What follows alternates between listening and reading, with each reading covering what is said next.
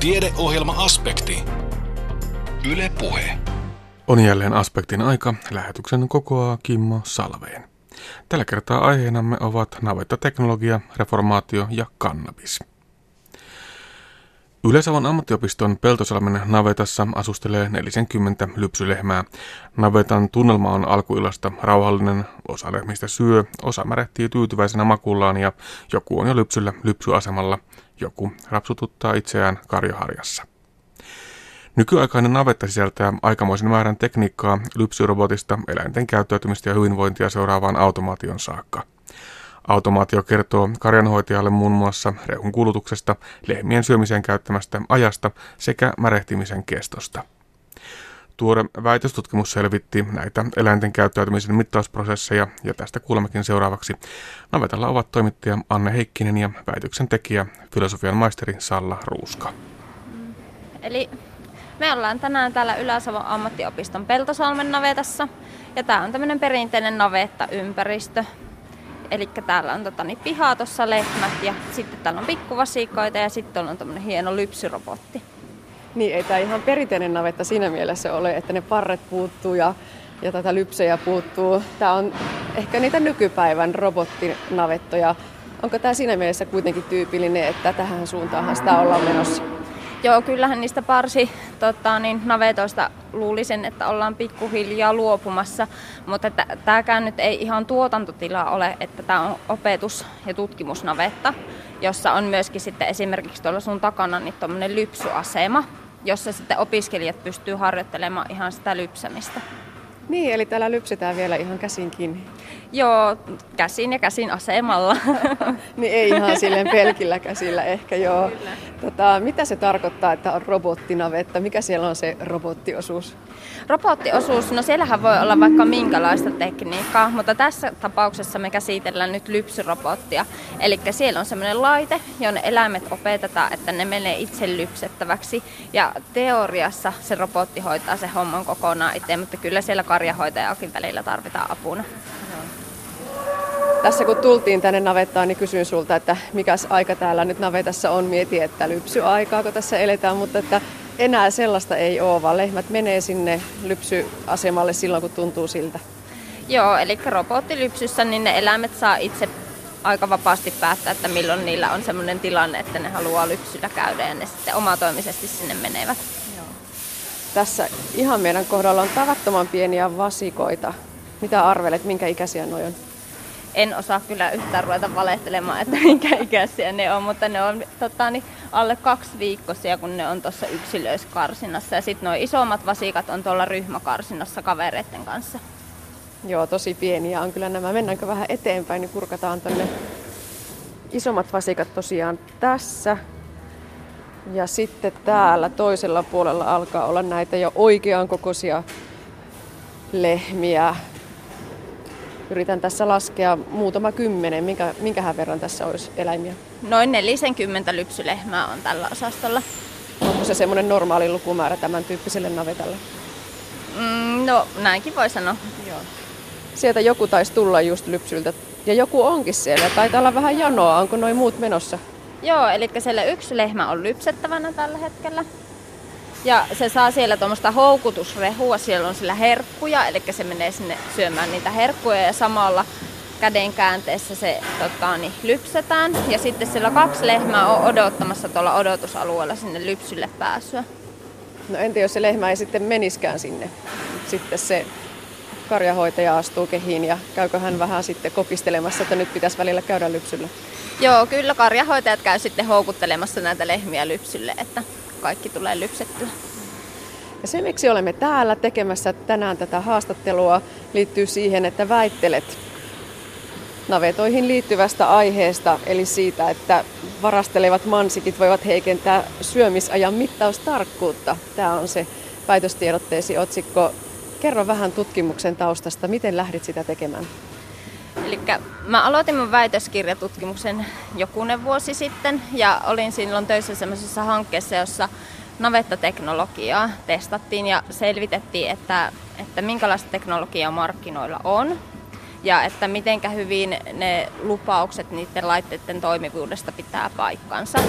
Ja sitten sen tiimoilta innostuin tähän väitöskirjatyöhön.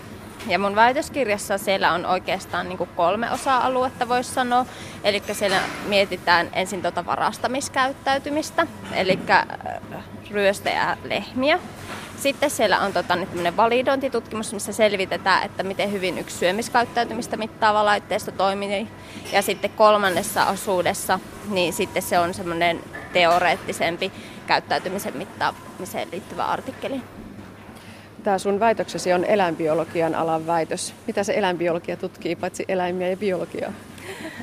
No eläinbiologia ei ole ehkä minun lempitermiä, mutta mä sanoisin, että mä edustan itse eläinten käyttäytymisen ja hyvinvointitutkimusta. Se kuvaa jo paljon paremmin sitä, mistä on kysymys. Joo, kyllä. Ja erityisesti mä oon ollut kiinnostunut niin, tota, niin automaattisista mittalaitteistosta. Eli miten käyttäytymistä ja eläinten hyvinvointia voitaisiin mitata automaattisesti. No voiko sen tiivistää niin, että se eläinten hyvinvointi näkyy ihan suoraan siellä viljelijän palkkapussissa? No kyllä se näkyy myös siellä. Eli tota, niin hyvinvoivat eläimet tuottaa monta kertaa paremmin kuin sellaiset, joilla on vakavia hyvinvointiongelmia. Mutta että sitä eläinten hyvinvointia ei minun mielestä pysty pelkästään myös laskemaan rahassa, vaan sitten siinä on tämmöisiä itseisarvoon liittyviä kysymyksiä, niin, mitä kannattaa huomioida. Niin se on tärkeää sinänsä ilman sitä taloudellista tuotosta. Niin kyllä. Ja sitten mikä mun mielestä on kaikista tärkeintä, niin on ensimmäiseksi pitäisi huolehtia tuottajan hyvinvoinnista ja sen jälkeen voidaan sitten miettiä näitä eläinten hyvinvointiasioita, että nämä kaikki kulkee käsi kädessä. Tosiaan ollaan tämmöisessä kohtuullisen modernissa navetassa ja täällä on tuo lypsyrobotin lisäksi myös sellaista kaikkein mittauslaitteistoa ja mittausdataa. Minkälaista kaikkea hyvinvointiin liittyvää tietoa eläimistä kerätään? No eläimistähän voidaan kerätä vaikka minkälaisia tietoja, mutta jos katsotaan esimerkiksi niin kuin näitä lypsylehmiä, niin markkinoilla on laitteistoja, jotka mittaa esimerkiksi tuotantoon ja terveyteen liittyviä parametreja. Että on esimerkiksi sellaisia laitteistoja, jotka kertoo, että eläimen käyttäytyminen on muuttunut, että se käy kato, että onko se mansikki esimerkiksi sairaana, tai että mustikilla saattaa olla poikiminen lähestyessä. Ja sitten siellä on myös tämmöisiä kiiman seurantalaitteistoja, eli millä niin eläinten lisääntymisyklejä seurataan tuottaja-apuna. Käydään näitä vähän läpi. Aloitetaanko siitä ruokinnasta, syömisestä? Eläimillä on siis semmoinen oma tunnistekoodi, millä sitten se laitteisto tunnistaa, että kuka juuri nyt kävi syömässä. Tähänkö se perustuu? No tutkimuskäytössä kyllä. Eli minun väitöskirjatutkimuksessa, kun selvitettiin näitä varasteleviä maansikeita, niin siellä oli semmoinen laitteisto, mikä mittaa rehun kulutusta, eli montako kiloa se eläin on syönyt sitä rehua. Ja lisäksi se mittaa myös syöntimää aikaa, eli sitä, että miten kauan se eläin on ollut siellä automaatilla. Niin niillä eläimillä on sitten tosiaan semmoiset tunnistilevyt, mistä se laite tunnistaa, että oho, nyt mustikki tuli syömään ja on tänä päivänä syönyt tämän ja tämän verran. Entä sitten se juomisen määrä? Ää, no juontia sitten pystytään mittaamaan samanlaisilla kuppilaitteistoilla, mutta sitä ei tässä minun väitöskirjassa tehty, vaan ne sitten juomiskäyttäytymistä mitattiin semmoisilla päitsillä, joissa oli semmoinen anturi, joka mittasi sitä, että paljonko lehmä on juonut. No edelleenkin voidaan mitata ja seurata, että kuinka paljon lehmä on märehtinyt. Mm-hmm. Kuinka se sitten tapahtuu? No se tapahtuu niillä samaisilla päitsillä. Eli tota, niin, päitsissä on tässä turvan päälläkin paineanturi, ja sitten se paineanturi mittaa leuan liikkeitä, kun märehtimessä eläinhän liikuttelee leukojaan. Niin siitä tota, niin paineanturin mittausdatasta niin pystytään määrittämään syömisaika, sitten märehtimisaika ja juomisaika. Minkä takia se märehtimisaika on myös tärkeä saada tietona irti sieltä? Ää, no ensinnäkin sehän on äärettömän mielenkiintoista, että kauan se märehtii, mutta sen lisäksi, että se on mielenkiintoista, niin se, tota, niin se kertoo esimerkiksi muutokset siitä märehtimisajasta, niin siitä, että miten se eläimen ruoansulatus mahdollisesti toimii. Eli jos eläin on vaikka kipeä, niin sitten se ei oikein syö, ja sitten se ei myöskään märehdi, koska siellä ruoansulatuselimistössä ei ole mitään märehdittävää. Niin sen takia se märehtimisen mittaus on kiinnostavaa. Ja nämä kaikki tiedot antavat sitten sille eläintenhoitajalle sitä taustatietoa, että onko eläin kunnossa vai ei, pitäisikö mennä katsomaan vai ei ja niin edelleen. Joo, kyllä tämmöisissä tota, niin, tiloille suunnatuissa laitteistoissa juurikin näin, että kun karjakoot on kasvamassa ja kasvaa todennäköisesti edelleen, niin karjahoitajat tarvii apuvälineitä siihen, että miten löytää sieltä ne riskieläimet. Ja sitä nämä laitteistot tekee, eli ne on apuvälineitä, mutta ne ei missään nimessä korvaa tota, niin ammattitaitoista karjahoitajaa. Joo, ja kuten tässä omassa väitöksessäkin totesit, niin, niin mansikit myös huijaavat. Mikä tämä ryöstöosuus oikein on? Joo, no nämä mansikethan on äärettömän viekkaita eläimiä. Eli siellä oli semmoinen koe menossa, missä tota, niin, tarkoituksella kokeiltiin, että pystyykö ne eläimet varastamaan niistä ruokinta-automaateista. Ja siellä oli kahdenlaista rehua tarjottiin niille eläimille. Puolet eläimistä sai tota, niin säilörehu, joka voitaisiin ajatella, että se olisi vähän niin kuin niiden kaurapuuroa. Ja sitten tota, niin toinen ryhmä sai seosrehua, joka voitaisiin ajatella, että se oli ehkä vähän niin kuin sisäfilepiffi ja sitten siihen hyvää viinikylkeen. Eli tota, niin niitä houkuteltiin vähän viemään kaverieväitä. Ja nämä lehmät osas sen tehdä. Et sieltä esiintyi semmoista, että ne saattoi syrjäyttää kaverin, eli ihan kerta kaikkiaan työntää toisen kaverin pois kupilta ja sitten syödä sen tunnuksilla. Taikka sitten siellä oli tämmöisiä äh, erittäin ovelia murtovarkaita. Eli ne kävikin hyppäämässä sinne automaattiin sillä tavalla, että ne, tota, ne sai kuikittua sieltä sitä herkkurehua. No mitä haittaa näistä ryöstöistä sitten on? No, ne ryöstöt haittaa sitä, että kun laitteistolla tehdään ruokintatutkimuksia, jossa selvitetään esimerkiksi tietyn rehun tuotosvaikutusta, niin jos ne rehun kulutusmittaukset menee väärin, niin se tarkoittaa sitä, että ne tutkimustulokset ei silloin pidä paikkaansa. Mutta onneksi tätä varastamista pystytään estämään sillä, että sinne laitetaan erilaisia rakenteita. Ja minun väitöskirjatutkimuksessa näitä rakenteiden toimivuutta testattiin ja havaittiin, että kyllä ne onneksi toimii. Niin tosiaan tämä on varsin hyödyllinen tieto ainakin siellä tutkimusnavetassa mm. ja tutkimuskäytössä. Voiko sitä soveltaa myös tänne tämän tyyppiseen ihan tuotantonavettaan saakka? No, ihan suoraan, jos mietitään sitä, että miten sitä voidaan soveltaa, niin on se, että ymmärretään, että ei ne lehmät ole mitään tota, niin yksinkertaisia möllyköitä, vaan kyllähän ne pystyy mitä uskomattomiin suorituksiin, jos ne vaan haluaa. Ja varmasti karjahoja sen jo tietääkin, että lehmällä on oma mielenkiinnon kohteet ja se toimii myös niiden mukaisesti. Ja tosiaan se syömiskäyttäytyminen on se kaiken A ja O. Onko se semmoinen niin satavarma mittari sitten lehmän hyvinvoinnista? No sata varmaan mittariahan ei varmasti ole olemassa, että jos semmoinen löytyy, niin mielestäni ottaisin käyttöön. Mutta eläinten hyvinvointiahan kun ei voida mitata suoraan. Sä et voi käydä mansikilta kysymässä, että päivää rouva, että paljon teidän hyvinvointi on, ja se vastaisi esimerkiksi, että tänään seitsemän ja puoli. Mutta hyvinvointia voidaan mitata sillä tavalla epäsuorasti. Eli mitata esimerkiksi sitä, että miten terve se eläin on tai onko sen käyttäytymisessä jotain muutoksia. Niin tätä syömiskäyttäytymistä ja siinä esiintyviä muutoksia, niin sitä voidaan käyttää se eläimen hyvinvoinnin arvioinnissa. No mitä ajattelet, käykö tässä niin, että se automaatio yhä vaan lisääntyy ja tulee tarkemmaksi, kun tutkimuskin tuo sinne uusia eväitä ja, ja saadaan sitä mittausdataa entistä luotettavammaksi? Kyllä mä ainakin toivon, että tota, niin, ne laitteet paranee, koska valitettavasti tällä hetkellä markkinoilla on hyvinkin monenlaista laitetta, jotka toimii hyvinkin tota, niin, monella tavalla. Eli toiset toimii hyvin ja toiset ei ihan niin hyvin. Mutta että siihen en osaa sanoa, että lisääntyykö automaatio. Sen tiedän, että ää, ne vaihtoehdot sille automaatiolle, niin niitä tulee kuin sieniä sateella. Eli on mittareita perustuen vaikka mihin ja ne kertoo elämästä sitä, tätä ja tuota. Mutta se, että yleistyykö ne sitten tiloilla, niin se riippuu kyllä hyvin pitkälle siitä, että miten hyödyllisiä ne laitteet on.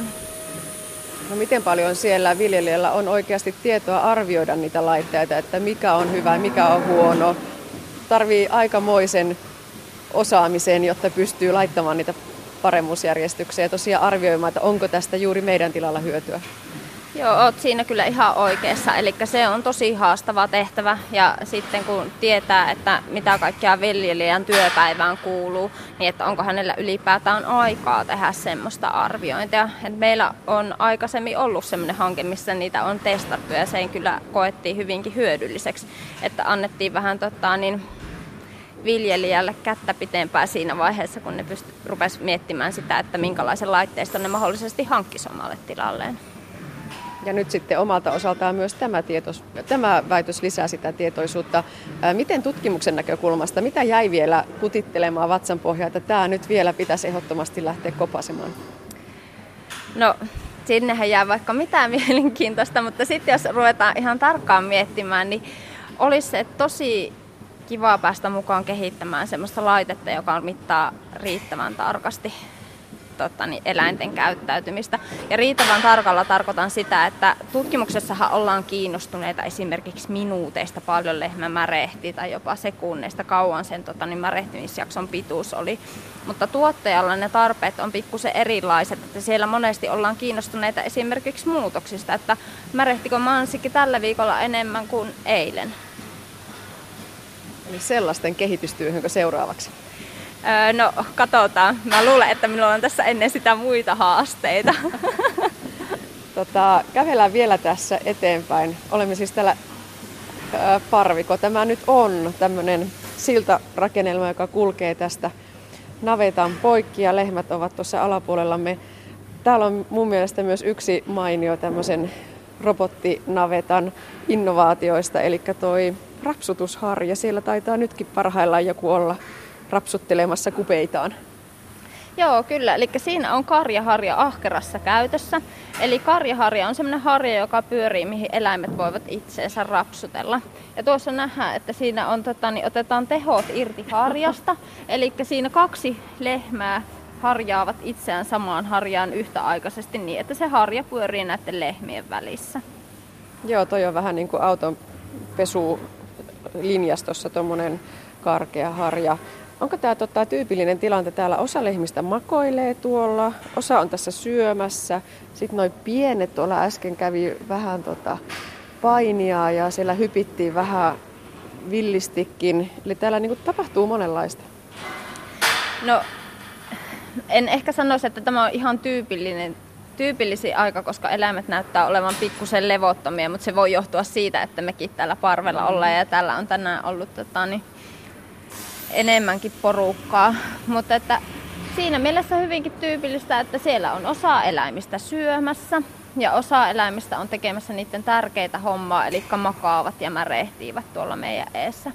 Ja sitten näkyy tuolla lypsyrobotillakin oleva ruuhkaa, eli täällä on nyt tämmöistä ehkä normaalia enemmän vähän tätä touhua. Niin, tämä on tosiaan opetusnavetta ja olet tänään myös omien opiskelijoiden kanssa käynyt täällä. Opetat siis tuolla Savonia ammattikorkeakoulussa tulevia akrologeja. Ja vaikka puhutaan ammattikorkeakoulututkinnosta, niin silti tämä käytännönkin tekeminen ja osaaminen on myös siellä tosi tärkeää. Joo, koska siitä käytännön osaamisestahan se kaikki lähtee. Akrologien opiskeluun kuuluu myös tota, niin, teoriaa, mutta se on ehkä enemmän sitä, että sitä teoriaa sovelletaan käytännön ongelmien ratkaisuun. Niin sitten me oltiin tänään ensimmäisen vuoden opiskelijoiden kanssa hakemassa sitä niin kuin käytännön tatsia ja yhdessä virittäytymässä siihen tunnelmaan, että miten lähdetään sitten niin kuin viemään teoriaa käytäntöön. Kuinka monella siellä noin suurin piirtein on sitä taustaa, vaikka että kotona on, on maatilaa, vai tullaanko sitten ihan kylmiltäänkin? Ää, no sillä tavalla, että tullaan kylmiltään, niin se on niin kuin aika pieni osuus, että suurimmalla osalla on maataloustausta, mutta se ei tarkoita sitä, että agrologikoulutuksen hakijalla pitäisi olla se maataloustausta, vaan mä itse näkisin, että se on rikkaus, että samalla alalla pyörii niin kuin erilaisista lähtökohdista tota, niin lähteviä ihmisiä, joilla on erilaisia osaamisalueita. No entä sitten eläinbiologian alan tutkijalla? millaista taustaa sieltä pitää löytyä, että tällaista tosi sinnikästä, pitkää jatkuvaa tutkimustyötä jaksaa tehdä? No mä luulen, että mulla on tässä vähän erikoinen tausta, että mä oon tota, niin valmistunut biologiksi ja lisäksi mä oon valmistunut farmaseutiksi. Ja sitten kiinnostus tähän tota, niin, lypsylehmiin ja eläinten käyttäytymiseen ja hyvinvointia ja erityisesti tuohon tekniikkaan, niin se on minut ajanut tähän pisteeseen. No vieläkö tutkimustyö jatkuu? No tällä hetkellä mä nyt keskityn tuohon opetus- ja tota, niin, TKI-työhön. Mutta katsotaan, ei sitä tiedä mitä tässä tapahtuu. No niin, jäämme sitä odottamaan. Pitäisikö meidän hiippailla pois, että täällä alkaa lehmät rauhoittua ja saadaan viimeisetkin vieraat navetasta pois. Täällä on silti mun mielestä ihmeellisen hiljasta, vaikka sanoit, että, että normaalia levottomampaa minun silmiin hyvin rauhallista. No nämä lehmät ei ole varsinaisia kepardeja, vaan ne on ehkä semmoisia normaalioloissa hyvinkin tämmöisiä lepposia. Vieläkö tänne tänään tulee tota eläintenhoitajat? Varmaan kyllä, mutta että koko ajanhan täällä periaatteessa onko tarkkailua vai, vai miten automaattisesti tämä toimii? Kyllä täällä käydään tarkastamassa näitä eläimiä. Ne on kumminkin eläviä, eläviä olentoja, niin ei niitä voi pitkäksi aikaa jättää yksin. Että tarvittaessa tullaan vaikka yöllä käymään täällä, jos tilanne niin vaatii. Tuossa muuten käveltiin just tuollaisen laitteen ohi. Tuliko sieltä rehua? Joo, siellä on tota, niin, rehusukkula, joka kuljettaa rehua tuolta niin, rehuhuoneen puolelta tänne eläintiloihin automaattisesti. Puhutaan ihan loppuun vielä tästä tutkimuksen ja käytännön yhdistämisestä. Mitä sä ajattelet, mitä hyötyä siitä on, että, että meillä tehdään koko ajan runsaasti tutkimustyötä, joka vie tätä alaa eteenpäin? No mä itse näkisin, että se on tosi tärkeää. Et meillä on esimerkiksi täällä Pohjois-Savossa ja Kainuussa ja Pohjois-Karjalassa meneillään tämmöinen Euromaito-hanke, jossa me kehitetään maidon tuotannon kannattavuutta. Ja siinä just ideana on se, että, että lähdetään sieltä maitotilojen tarpeista ja sitten tutkimus tuo siitä, niistä heidän tarpeista hyvin niin kuin konkreettisesti sitä apua niin, että saataisiin se ruoantuotannon kannattavuus paranemaan. Näin totesi Salla Ruuska, jonka väitös tarkastettiin Itä-Suomen yliopistossa marraskuun alussa. Lääkärit eivät kovin usein tuputa vitamiinilisiä, D-vitamiinia lukunottamatta, mutta muuten usein törmää tietoon siitä, että ne olisivat kovinkin tarpeellisia. Ovatko ravintolisät tarpeen ja kenelle? Parempi päivä kysyy asiaa ravitsemustutkija Jaakko Mursulta. Näkisin yleisesti, että, että ravintolisät on suurimmalla osalle ihmisistä niin tarpeettomia – et, et yleensä kuitenkin kaikin, kaikkia tärkeimpiä vitamiinia ja kivennäisaineita saadaan aika lähellä niitä suosituksia vastaavia määriä. Ja sitten toisaalta, että jos että ei ole näyttöä siitä, että, että jos syödään vähän enemmän tai saadaan vaikka ravintolisista vähän enemmän kuin on, mitä suositukset esittää, että siitä olisi jotakin konkreettista hyötyä. Joten niin kuin suurimmalla osalla ne on tarpeettomia. Joihinkin tiettyihin vitamiineihin liitetään sitten tavallaan riski, että, että siitä voisi olla jotain terveydellistä haittaa, mutta nämä on kuitenkin suhteellisen harvinaisia. Ehkä A-vitamiini on, on tyypillisin. Mutta sitten on joitakin poikkeuksia, joissa niin kuin ravintolisista voi olla hyötyä, jos on esimerkiksi osoitettu selkeä puutos tai, tai no se on yleensä se tärkein perustelu. Ja yleisimpiä on varmaan sitten D-vitamiini ja foolihappo, rauta. Et, et, tämä on sitten yleensä perusteltua. Niin kuin yleisimmin ravintolisia Suomessa ja myös muualla maailmassa käyttää. Naiset käyttää ehkä vähän enemmän kuin miehet. Arviolta Suomessakin niin 60 prosenttia naisista käyttää. Miehistä hieman pienempi osuus, ehkä 40. Tyypillisesti ravintolisia käyttää korkeasti koulutetut, hyvin toimeen tulevat, terveellisesti er-, elävät. Eli tavallaan tässä on semmoinen dilemma, että, että, että ravintolisia käyttää ne ihmiset, joiden ruokavalio on jo muutenkin aika hyvässä kunnossa. Että he on todennäköisesti niitä, jotka hyötyy niistä vähiten. Ja käänteisesti sitten taas, että ne ihmiset, joiden ehkä tarvitsisi harkita käyttöä, on niitä, jotka ei niitä käytä. Että tavallaan käyttö ja tarve ei kohta. Ja varmaan niin kuin tärkeimpiä syitä sille, että, että minkä takia ravintolisia käytetään, niin ehkä osa ihmistä käyttää sen takia, että he kokee, että siitä voisi olla jotakin terveydellistä hyötyä. Osa saattaa sitten varmaan käyttää sen takia, että et he kokee, että ruokavalio ei ole todennäköisesti riittävän hyvä. Oli tämä sitten mitenkään varmennettu tai ei. Ja tämä on sitten varmaan niin aikojen saatossa niin luonut markkinat eri, erilaisille ravintolisille. Ja erilaisia ravintolisia on valtavat määrät tarjolla ja, ja tämä oikeastaan indikoi sitä, että, että kyllä ihmiset niitä ostaa, että, että ihmiset kokee, että sillä on jotakin tarvetta ja sitten toisaalta markkinat vastaa tähän tarpeeseen. Et noin yleisesti niin ravintolisista ei laajassa mittakaavassa näyttäisi olevan hyötyä, niin kyllä mä jättäisin ravintolisät kauppaan. Et D-vitamiini on oikeastaan ainoa poikkeus, että et, et varsinkin talvisaikaan, niin kyllä mä näkisin, että ravintolisien käyttö on D-vitamiinin osalta perusteltu. Näin totesi ravitsemustutkija, laillitettu ravitsemusterapeutti Jaakko Mursu Itä-Suomen yliopistosta. Tänä vuonna vietetään reformaation satavuotismerkkivuotta. Kuopion Alavan seurakunnassa juhlavuoden luontosarjassa puhunut kirkkoneuvos kirkon ulkoasiain osaston johtaja Kimmo Kääriäinen kertoi luonnossaan tunnustuskirjoista reformaation ilmentäjinä. Tunnustuskirjoilla on meidän kirkossa varsin merkittävä asema. Mainitaan ihan kirkkolain alussa ja sitten tarkemmin kirkkojärjestyksessä. Eli Suomen evankelis-luterilainen kirkko tunnustaa sitä raamattuun perustuvaa kristillistä uskoa, joka on lausuttu kolmessa vanhan kirkon uskon tunnustuksessa sekä luterilaisissa tunnustuskirjoissa. Ja sitten kirkon tunnustus ilmastaa lähemmin kirkkojärjestyksessä. Ja sitten se ilmastaan yksityiskohtaisemmin kirkkojärjestyksessä, jossa myös luetellaan nämä tunnustuskirjat, johon kirkkomme sitoutuu. Eli kolme vanhan kirkon uskon tunnustusta, Augsburgin tunnustus, Augsburgin tunnustuksen puolustus, isokatekismus, vähäkatekismus, Smalkaldenin opinkohdat, Paavin valta- ja johtoasema, yksimielisyyden ohje, ja näistä sitten on, on koottu tämä yksimielisyyden kirja, jossa on luterilaisten tunnustuskirjojen kokonaisuus. Ja meille tietysti vielä Uppsalan kokouksen päätös on sillä tavalla merkittävä, että siinä yhteydessä tehtiin se päätös, että Ruotsista ja samalla Suomesta tuli luterilainen maa. No miten nämä tunnustuskirjat syntyivät? Synty aika on vuodesta 1530 vuoteen 1580 ja Tämä kokonaisuus määriteltiin juuri tässä yksimielisyyden kirjassa vuonna 1580.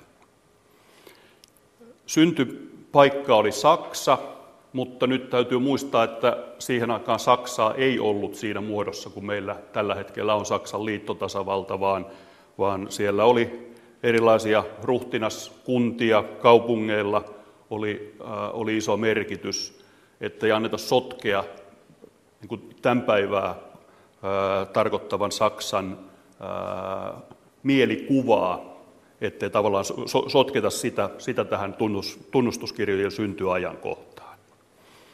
Alkuperäisinä allekirjoittajina oli laaja joukko luterilaisia vaaliruhtinaita, valtakunnan kaupunkeja ja teologeja. Alkuperäinen virallinen sanamuoto on latinan ja saksan kielellä, mutta meillä on käytössä varsin hyvät suomalaiset käännökset ja itse asiassa tämä on sellainen, mikä löytyy, löytyy internetistä oikein hyvässä ja selkeässä muodossa. Näpyttelee Googleen tunnustuskirjat, niin sieltä löytyy kaikki ja myöskin kuvausta niiden, niiden taustoista. Eli kun syntyi kiistaa siitä, että mikä on oikea katolinen oppi, uskonpuhdistajat tunsivat tarvetta määritellä sitä ja se tapahtuu kahdella tavalla. Yhtäältä kun verraten laveasti positiivista uskon sisältöä esitellen, mutta sitten samalla täsmällisesti ja poikkeavia käsityksiä vastaan rajautuen. Jolloin oikeastaan, jos oikein tiivistää, niin voi sanoa näin, että että tunnustuskirjoista löytyy huomattavasti yksityiskohtaisempaa tietoa niistä kiistakysymyksistä suhteessa katoliseen kirkkoon kuin konsanaan tästä luterilaisen opin positiivisesta esittämisestä. Eli silloin, jos ei ollut vaikkapa Jumalaan liittyen suurempia kiistoja, niin ei niitä asioita tarvinnut lähteä määrittelemään sen tarkemmin. Tämä on luonteenomasta tunnustuskirjojen sisällölle. Ja tämä syntytilanne näkyy tunnustuskirjoissa, jolloin joudumme kysymään, että mihin ne vastaavat ja mihin ne eivät vastaa. Itse asiassa vähän samalla tavalla kuin raamatun suhteen, koska luonnollisesti myös raamatussa sen syntyhistoria näkyy ja silloin raamatusta löytyy sitä, mitä sieltä löytyy ja paljon löytyykin, mutta sitten joudutaan välillä aikamoisiin tulkintaviidakoihin, jos sieltä yritetään lukea enemmän kuin mitä siellä loppujen lopuksi on sanottu. Tunnustuskirjossa on mukana kolme vanhan kirkon tunnustusta ja oikeastaan tällä halutaan alleviivata sitä, että ei Luther halunnut perustaa uutta kirkkoa. Luterilaiset eivät halunneet muodostaa uutta kirkkoa, vaan tahtovat rakentaa vanhaa, uudistaa sitä, reformoida sitä. Tästä tämä reformaatio-sana juontaa juurensa. Ja niinpä luterilainen kirkko peri katoliselta kirkolta vanhan kirkon uskontunnustukset sellaisessa muodossa, kun niitä käytettiin lännen kirkon liturgisessa opetuksessa.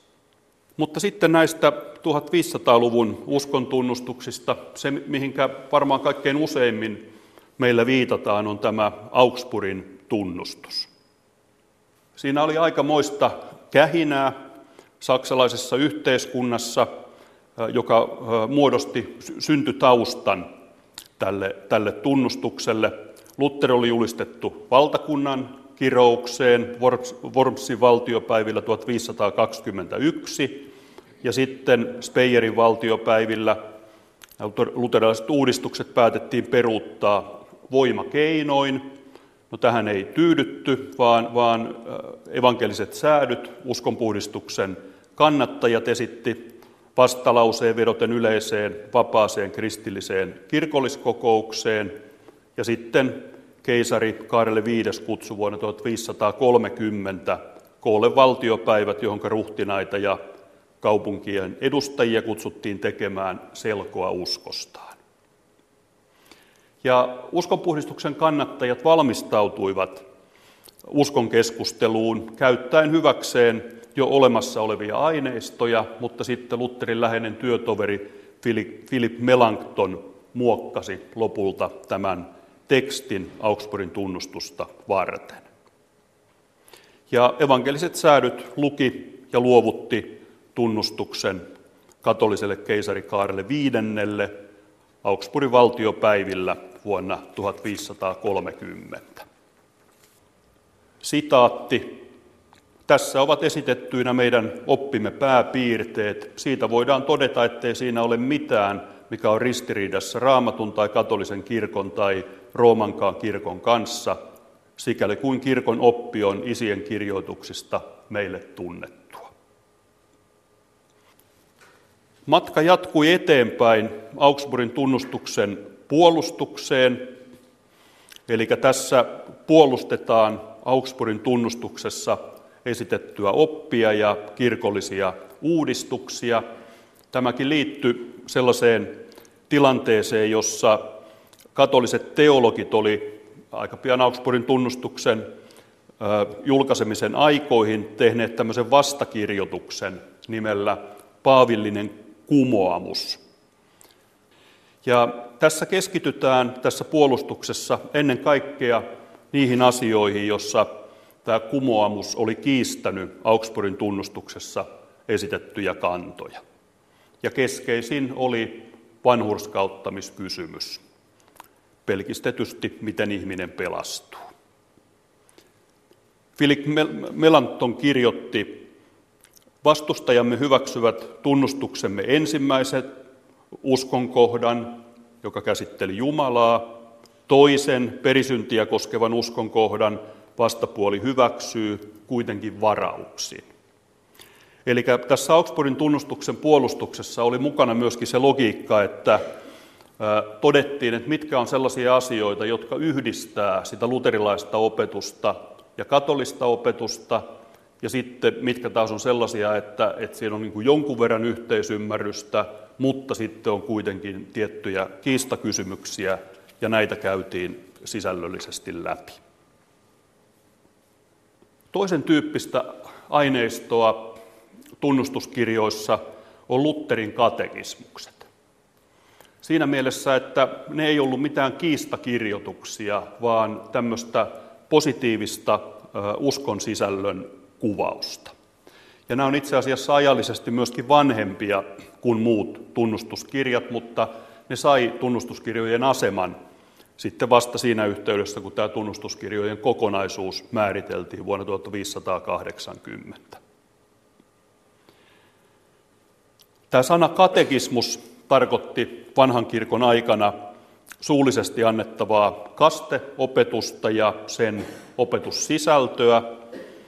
Tähän keskiajalla kuulu tähän opetussisältöön uskon tunnustus, isä meidän rukous ja kymmenen käskyä.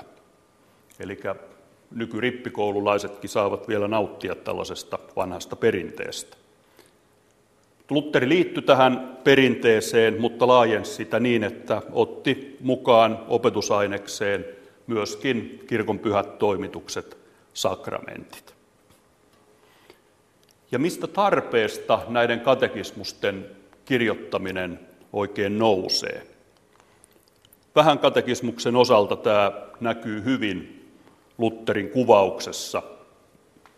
Voi hyvä Jumala sitä surkeutta, minkä olen saanut nähdä. Tavallinen kansanmies ei varsinkaan maaseudulla tiedä kristinopista yhtään mitään, ja valitettavasti myös monet papit ovat jokseenkin taitamattomia ja kyvyttömiä opettamaan. Eli Luther katsoi, että nyt pitää levittää kristillistä sanomaa, vaikkakin hyvin yksinkertaisessa muodossa, mutta olennaiseen keskittyen. Kansanopetuksen välineenä erityisen suuren merkityksen sai tämä suppea vähäkatekismus. Aluksi se ilmestyi tauluina, jotka oli tarkoitettu seinälle ripustettavaksi, mutta sitten varsin pian myöskin kirjan muodossa. Nythän yhtenä kun uskonpuhdistuksen leviämisen erittäin tärkeänä taustatekijänä täytyy muistaa se, että vaikka ei ollut somea, niin oli kirjapainotaito. Ja se oli tietenkin ihan ratkaiseva, että tätä sanomaa saatiin levitettyä ja se levisi hyvin nopeasti. Katekismuksen sisältönä oli kymmenen käskyä, uskon tunnustus, isä meidän rukous ja sitten sakramenttien selitykset. Ja sitten Lutteri vielä liitti tähän vähän katekismuksen loppuun ohjeet päivittäisistä aamu-, ruoka- ja iltarukouksista sekä huoneen taulun, joka sisältää eri palvelutehtävissä toimiville soveltuvia Uuden testamentin kehotuksia. Suosittelen katsomaan näitä huoneen tauluja tuolta vähästä katekismuksesta. Ne on aika kiinnostavaa luettavaa.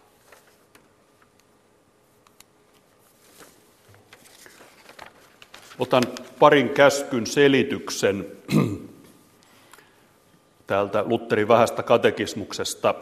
Neljäs käsky, kunnioita isäsi ja äitiäsi. Ja Luther esittää tämän aina näin, että mitä se merkitsee.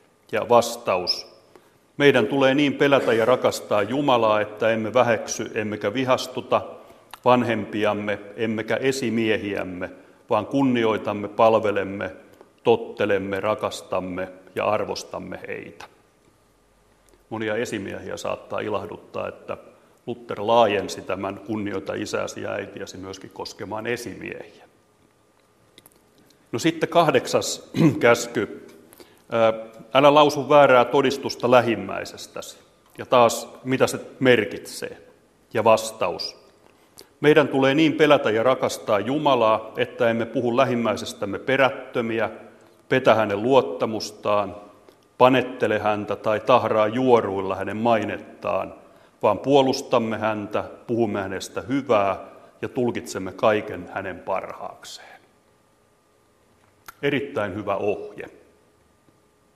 Valitettavasti Luther ei itse noudattanut tätä puhuessaan juutalaisista. Se on järkyttävää luettavaa, jota sitten kuten tiedetään, käytettiin ikävällä tavalla hyväksi. Mutta jos otetaan tämä kahdeksannen käskyn selitys sellaisena kuin Lutterisen muotoili, niin se on erittäin osuva itse kunkin elämässä. No sitten iso katekismus. Noudattelee samaa rakennetta kuin tämä vähäkatekismus, mutta se oli tarkoitettu lähinnä apuneuvoksi papeille, toki soveltuu myöskin opettajien ja kaikkien kristittyjen luettavaksi. On siis laajempi ja yksityiskohtaisempi kuin vähäkatekismus. Ja taas sen syntytaustaan täältä esipuheesta löytyy Lutterin nasevat sanat. Vähäisiä eivät ole ne syyt, joiden vuoksi voimaperäisesti opetamme katekismusta ja pyydämme hartaasti muita tekemään samoin. On nimittäin valittain todettava, että monet saarnaajat ja papit ovat virkaansa ja tätä oppia halveksien siinä asiassa varsin velttoja. Jotkut ovat siitä suuren oppineisuutensa, jotkut taas sen pelkän laiskuuden ja leipähuolien vuoksi. Sitten tullaan seuraavaan näistä tunnustuskirjoista, eli Smalkaldenin opinkohdat. Taas tällä on oma syntytaustansa, eli Paavi, Paavali kolmannen esittämä kutsu saapua kirkolliskokoukseen. Kutsu tuli siis vuonna 1537. Ja sitten Saksi vaaliruhtinas Juhana Fredrik pyysi Lutteria laatimaan opinkohtien muotoon laaditun selvityksen, jota voitaisiin käyttää Paavin johtamassa kirkolliskokouksessa tai vastakonsiilissa. Ja tässä selvityksessä piti eritellä, mistä opillisista vakaumuksista ollaan katolisen osapuolen kanssa yksimielisiä ja mistä taas luterilaiset ei voi koskaan luopua ja mistä taas voidaan neuvotella ja joustaa kirkon ykseyden tähden. Eli tässä huomaamme edelleen tämän pyrkimyksen sopuun, yhteyden rakentamiseen, eikä haluun perustaa omaa kirkkoa. Ja Lutterilta odotettiin kuin hengellistä testamenttia, joka pitäisi sisällään pääpiirteet siitä, mitä hän on siihen asti opettanut, saarnannut, kirjoittanut ja mistä hän ei Jumalan majesteettia loukkaamatta voinut missään tapauksessa luopua. Kun nämä tuli vuonna 1937, Lutheran sairasteli, niin tästä ei sitten mennyt enää kymmentäkään vuotta, kun hän siirtyi ajasta ikuisuuteen vuonna 1546. Tätä konsiili- ja kirkolliskokousta ei pidetty, eikä opinkohtia tarvittu siihen tarkoitukseen, mihinkä ne oli tilattu, mutta sen ajan johtavat teologit kuitenkin allekirjoitti nämä opinkohdat.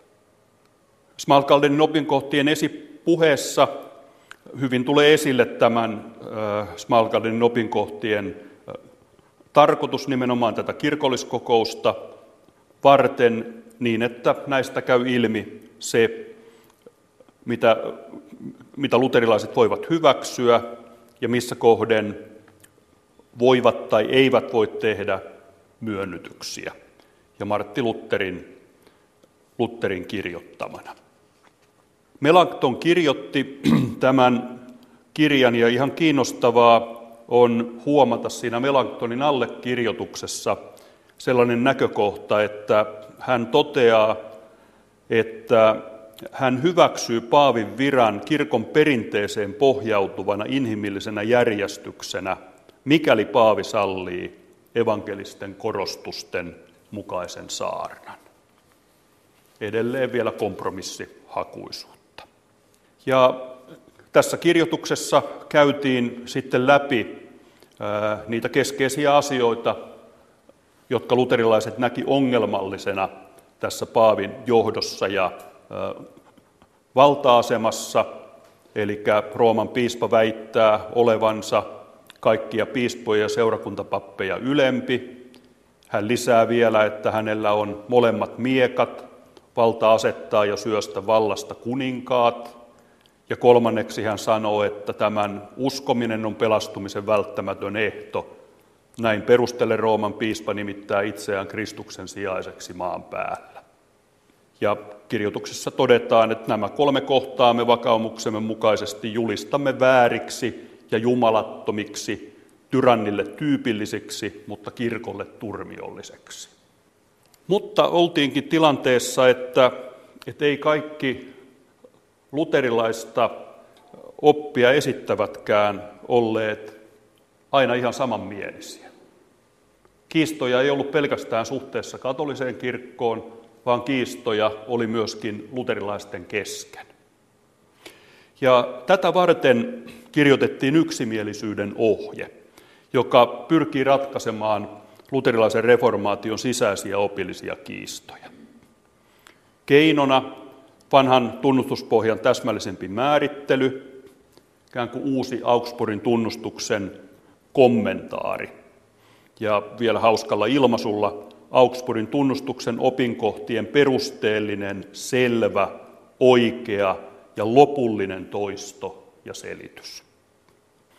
Täällä keskeisiä teemoja olivat perisynti, vapaa tahto, Jumalan ja ihmisen yhteistyö, hyvien tekojen asema vanhurskauttamisessa, ehtoollinen Kristuksen persoona, Jumalan ennalta määrääminen ja kysymys eräiden kirkollisten tapojen vapaaehtoisuudesta.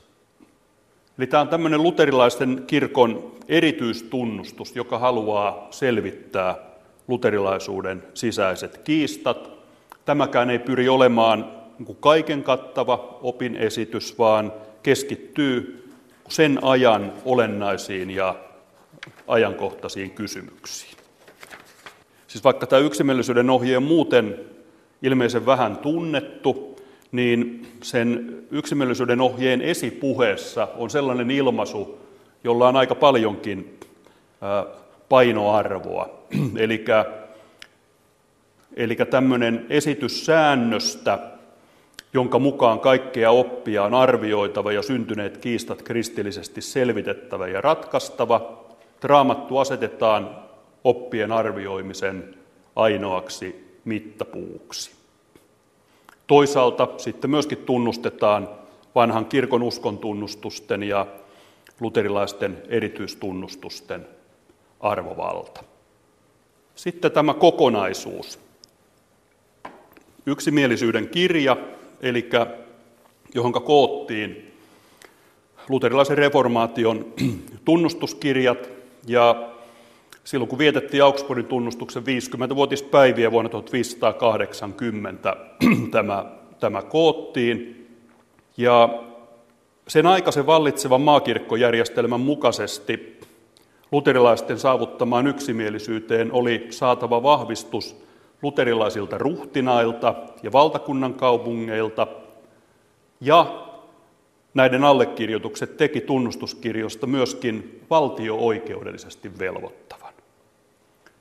Ja tähän saatiin lopulta varsin suuri määrä allekirjoittajia. Näin oli syntyneet luterilaisten tunnustuskirjojen kokonaisuus. Kirkkoneuvos, kirkon ulkoasian osaston johtaja Kimmo Kääriäinen puhui reformaation merkivuoden tilaisuudessa Kuopiossa. Tuo puheenvuoro on kuultavissa kokonaisuudessaan aspektin nettisivuilla osoitteessa kantti.net kautta aspekti. Kannabiksen käyttö lisääntyy tilastojen mukaan jatkuvasti. Asiantuntijat ovat erityisen huolissaan nuorista, sillä asenteet kannabista kohtaan ovat tulleet myönteisemmiksi, eikä kannabiksen terveydelle haitallisia vaikutuksia oteta huomioon. Kannabis ei ole vaaraton huume, näin toteaa naisten tautien ja synnytysten erikoislääkäri Katri Rajala yksiselitteisesti. Rajala työskentelee Kuopion yliopistollisen sairaalan äitiyspoliklinikan erityisvastaanotolla, joka on keskittynyt hoitamaan äitejä, joiden raskauksiin liittyy erilaisia päihdeongelmia runsaasta tupakoinnista vaikeaan päihderiippuvuuteen saakka. Millainen riski kannabis on niin äidin kuin sikiönkin kannalta? Katri Rajala puhui aiheesta Itä-Suomen lääketiedetapahtumassa ja näin hän vastaa. No, iso huoli on siitä tämä asennekysymys, että tota, selvästi sen on nähnyt kliinisessä työssä ja nyt, mitä nyt tässä THL-julkaisuissakin, että asenteet on myönteisempiä sitä kohtaan ja sitä semmoinen mutu on, että sitä ei pidetä niin riskinä terveydelle eikä raskana ollessakaan sikiölle. No miten huimia ne luvut tämän kannabiksen käytön ja kokeilun kohdalla ovat? En osaa tarkkoja lukuja sanoa, enkä tiedä pystyykö kukaan mukaan sanomaan, että tiedetäänkö me kuinka paljon tuolla oikeasti käytetään kannabista. Eiköhän ne tota, meilläkään tällä hetkellä vahvasti tuolla äitiyspoliklinikalla näy, mutta minulla onkin enemmän huoli siitä, että me emme saa kaikkia meidän haavia, jotka käyttää kannabista. Entä ne asenneluvut? Minkälaisia prosentteja sieltä löytyy niistä kokeilleista tai käyttäneistä? Eli THLn päihdet tilastollisen vuosikirjan mukaan, joka on vuodelta 2016, niin vuonna 2014 63 prosenttia nuorista, joka tarkoittaa 15-24-vuotiaita, ja 71 prosenttia nuorista aikuisista, joka tarkoittaa 25-34-vuotiaita, niin näin iso osa piti kannabiksen käytön riskejä vähäisinä. Hmm. Kuulostaa ihan hurjan suurilta luvulta. Voiko tässä ajatella, että, että se tiedetään, että Korjaan nuorten... sen verran, että nämä oli niin kuin näitä yksittäisten käyttökertojen riskejä mm. kysytty, ei, ei päivittäistä käyttöä. Joo. Mm. Niin, eli se nuorten alkoholin käyttö on vähentynyt koko ajan, mutta kannabiksen lisääntynyt. Voiko tästä tehdä sellaisen johtopäätöksen? No näin ainakin tilastot kertoo, että kannabiksen käyttö lisääntyy koko ajan. No mitä tiedämme kannabiksesta ja raskaudesta? No, kannabis aiheuttaa psyykkistä riippuvuutta. Se on lievästi myrkyllinen. Sillä vastaavia vaikutuksia hengityselimiin kuin tupakalla ja mahdollisesti voi aiheuttaa sitä kautta myös syöpää, erilaisia syöpiä. Se lisää mielenterveysongelmia ja on tutkimuksia, jossa, jonka mukaan tarkkaavaisuus ja muisti käyttäjillä heikkenee ja ei vielä tiedetä, onko nämä muutokset pysyviä. Ja Kannabinoidit läpäisee istukan ja sikien veriaivoesteen ja toistuvalla käytöllä nämä kannabispitoisuus sikiössä nousee. Ja ne voi vaikuttaa jo aivan alkuraskaudessa ja tota, ne vaikuttaa, tiedetään, että siellä on vaikutuksia keskushermostoon, mutta ei vielä varmasti ihan tarkasti tiedetä, että mitä, mitä siitä seuraa sitten myöhemmin. Toistaiseksi ei ole tämmöisiä kehityshäiriöitä todettu kannabiksen aiheuttamana, mutta kuten tutkimustieto on vielä vähäistä, että ainakaan toistaiseksi ei ole semmoista kiinni saatu. Ja ongelma on nimenomaan se, että monilla päihdekäyttäjillä niin on useita eri aineita käytössä, että harvemmin se on pelkästään yksi, jotenka sitä tutkimustietoa on sitäkin kautta vaikea saada, mikä, mikä yksittäinen aine aiheuttaa mitäkin. Ja sen lisäksi päihdekäyttäjillä on usein muita ongelmia elämässä, kenties ravitsemuksessa ja muualla, millä varmasti on vaikutuksia. Että sen takia tätä dataa ei ihan niin yksioikoisesti saakka. Mutta huolestuttavia merkkejä on jo sen valossa ja yhdysvaltalaisen tutkimuksen mukaan niin, niin kuin käytettiin tämmöistä kannanottoa, että voidaan jo todeta, että kannabis ei ole vaaraton huume. Ja yksi iso huoli on tämä, että länsimaissa kannabista laillistetaan. Yhdysvalloissa 24 osavaltiota on tämän jo laillistanut ja oli tota, tutkittu siellä Colorado-osavaltiossa, että mitä tapahtuu ennen ja jälkeen laillistuksen ja nähtiin jo, että vasta syntyneen mekoniumin, eli tämän lapsen kakan kannabiskonsentraatio oli noussut. Että joko käytettiin enemmän tai vahvempaa, mutta että vähän huolestuttavia piirteitä tämän laillistuksen myötäkin on tullut. No kuinka usein me ajattelemme virheellisesti, että istukka suojaa sikiötä, että se mitä äiti syö tai juo tai käyttää, niin, niin istukka on siinä välissä ja sikiö siltä suojautuu? No ainakin päihteistä puhuen, niin lähestulkoon kaikki nämä päihdyttävät ainesosat läpäisee istukka. Eli se ei todellakaan suojaa eikä sen varaan voi laskea? Ei. Joo. No, puhutaan sitten sitä neuvolasta, joka on meillä Suomessa varsin ainutlaatuinen ja mahtava järjestelmä. Miten hyvä seula siellä on päihdeäitien suhteen? Auditkyselyähän siellä käytetään alkoholista ja kyllähän neuvola, äitiysneuvola kortti, siihen kuuluu ruksata myös päihteiden käyttö, sekä tupakka, alkoholi että huumausaineiden käyttö ennen raskautta ja raskauden aikana. Että kyllä se kuuluu siihen protokollaan, että se kysytään ne asiat. Mutta mitä aion tänäänkin tuolla esityksessä tuoda esiin, että kysymykseen käytätkö on myös helppo vastata en. Että erilaisia keinoja, millä tätä asiaa voisi sitten kysyä vähän eri tavoilla ja myöskin jollain lailla tehdä siitä keskustelu ilmapiiristäkin semmoinen, että äidille voisi tulla semmoinen tunne, että hän voi kertoa tämä asia. No miksi se päihdeperheiden tunnistaminen on niin kovin tärkeää? No sitä kautta, että ensinnäkin jos äiti käyttää päihteitä raskausaikana, että hän oikeasti saisi terveydenhuollon ammattilaisilta sen tiedon, että mitä ne päihteet, mitä ne vaikuttaa siihen raskauteen miten ne vaikuttaa siihen sikiöön. Että hän ei välttämättä kaikkea tiedä. Ja tota, toinen asia on sitten se, että jos on oikeasti päihdeongelma, että me saataisiin sitä kautta näille äideille apua siihen päihdeongelmaan. Ja se, se on sitten keino myöskin lähteä mahdollisesti pienentämään niitä riskejä, mitä sitten ne päihteet sinne raskauteen sikin aiheuttaa. Joo, tilastojen mukaan noin 6 prosenttia raskana olevista on niin sanottuja päihdeäitejä. Onko se paljon vai vähän? Mitä sä ajattelet siitä? No aina, aina ajattelen näin, että se on liian paljon, jos raskana oleva käyttää päihteitä. Ja tämähän on vain arvio, että mehän me kaikkea tiedä.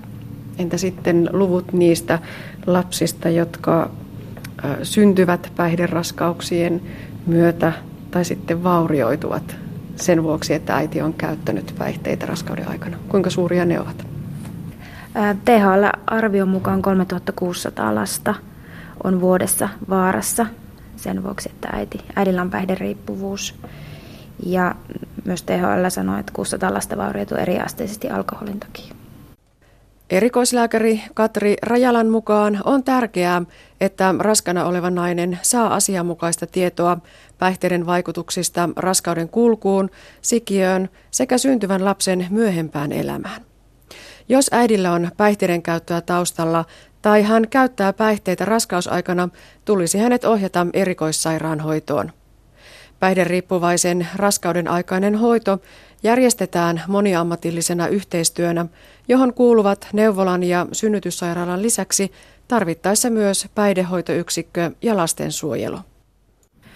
No ensinnäkin äitiysneuvolasta on ohjeistettu, että nämä äidit kuuluu lähettää erikoissairaanhoitoon, jossa meillä on esimerkiksi kysissä tämmöinen erityisäitiyspoliklinikka, jossa tota, ihan keskitytään näiden eriasteisten päihdeongelmien hoitoon. Meillä ihan, meille kuuluu ihan runsaat tupakoijat ja myös päihderiippuvaiset, että ihan isolla haarukalla kaikki. Ja moni säikähtääkin, että mä jouduin tällaiselle, että näin, näin ei pitäisi tapahtua, vaan ihan voi olla miedommissa asioissa tai se, että taustalla on ollut päihteiden käyttöä ja katsotaan, että tilanne on hyvä, niin ei se välttämättä tarkoita mitään sen isompaa kuin ehkä äitipoliseurantaa tämän raskauden suhteen. Mutta toki sitten, jos on kyseessä vakavampia ongelmia, hankala päihderiippuvuus, niin tällä poliklinikalla sitten tehdään hyvin moniammatillista yhteistyötä ja hankitaan sitä apua myös päihdehoidon osalta.